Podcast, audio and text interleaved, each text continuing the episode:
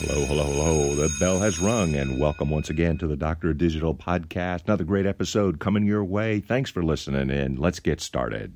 Chapter 10 Deborah Silver Levine, Esquire, Feminist Bulldog. I replied, Robert, thanks for the advice. I found new representation. Paul. Now I needed a first rate attorney who could make things right for Katrin.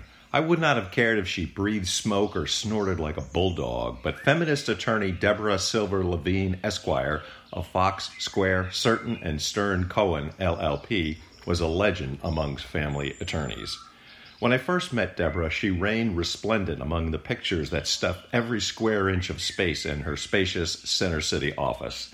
Her cloud of witnesses included children, grandchildren, husbands, lovers, kids, and cousins, family everywhere. Towards the ceiling were wedding pictures of Orthodox couples in their honeymoon marital bliss. Ironically, her message is clear don't come here if you can help it.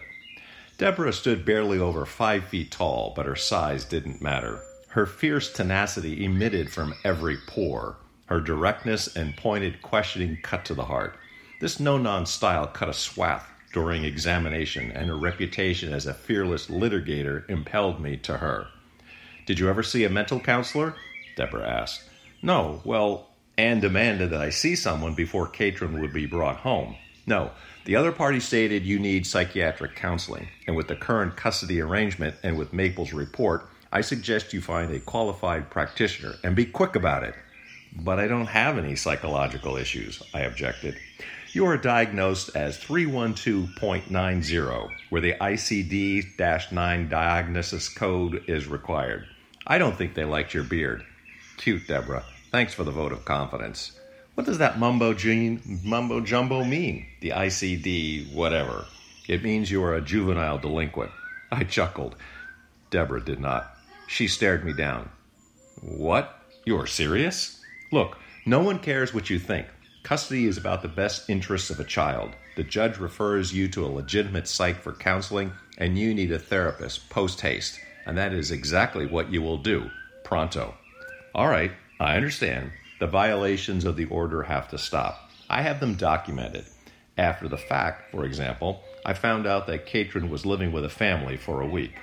Wait, first you get a shrink to examine you, then the next step is to introduce a new court ordered psychological evaluation for all of you, including Katrin.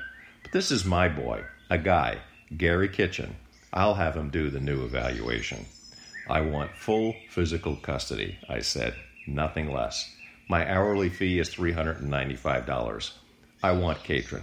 Look, just find your own shrink and quickly, but, she said with a wave of her hand, I can get a father custody, Deborah said. How can you be so sure? I asked. Deborah was already springing for the door to dismiss me, walking down the hall and excusing me to visit the ladies' room.